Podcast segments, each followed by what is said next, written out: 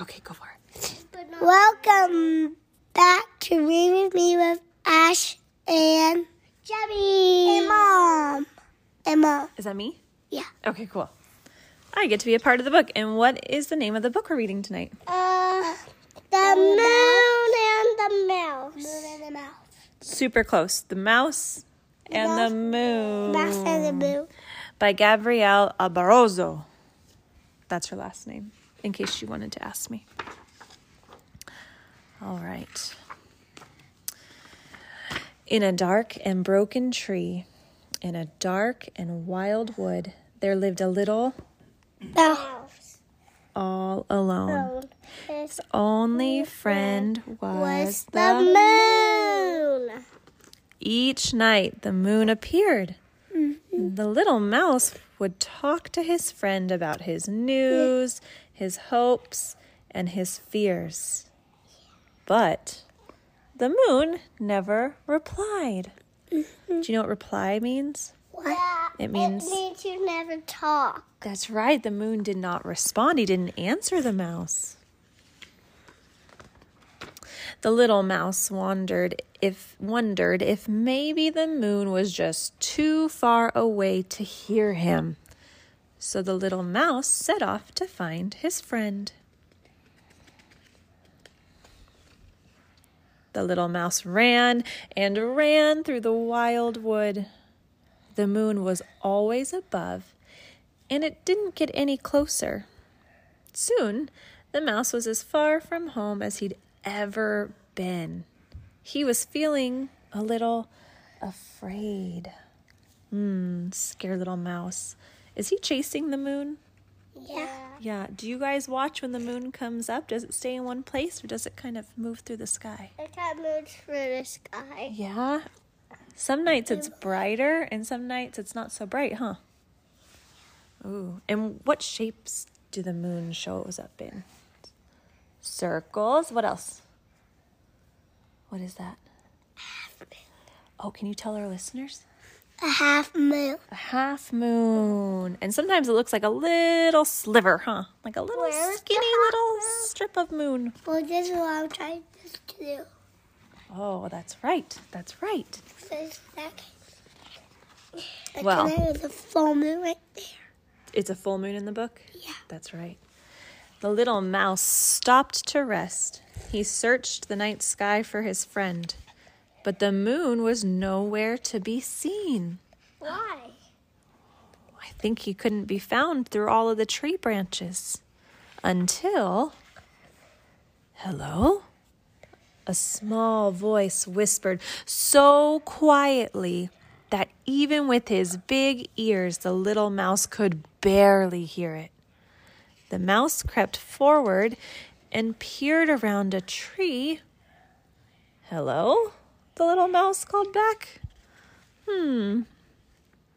And there, floating in a small, still pool, was the moon. Do you see it?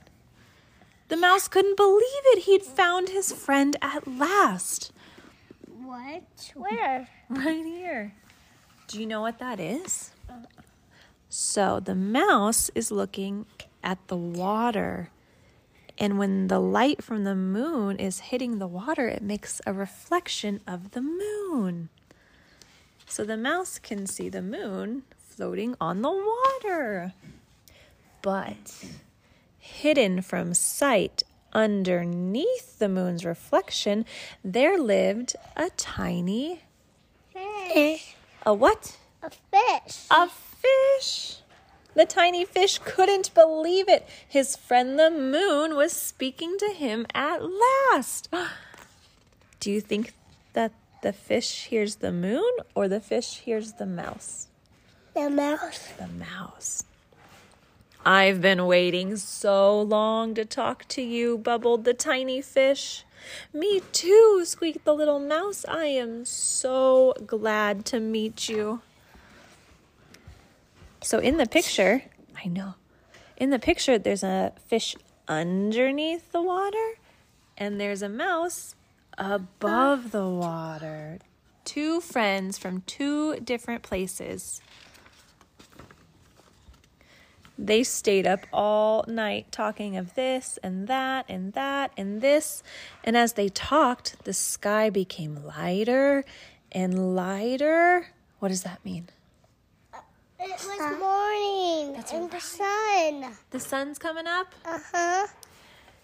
Dawn was coming, and the sky brightened, and the moon grew fainter and harder to see. So he was like, "Where's my friend?" Yeah. Oh no! They both cried. Please don't go. The little mouse moved as close as he could to the moon, and the tiny fish swam up as close as he dared.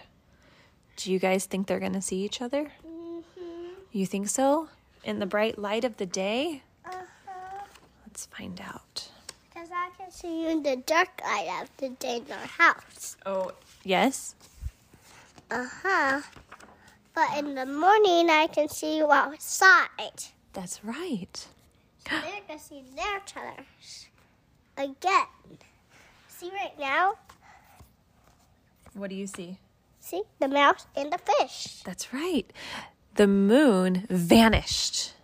That means the moon disappeared. It- you couldn't see it anymore. And the two new friends saw each other for the first time. The mouse is like, hey, fish. And the fish is like, hey, mouse.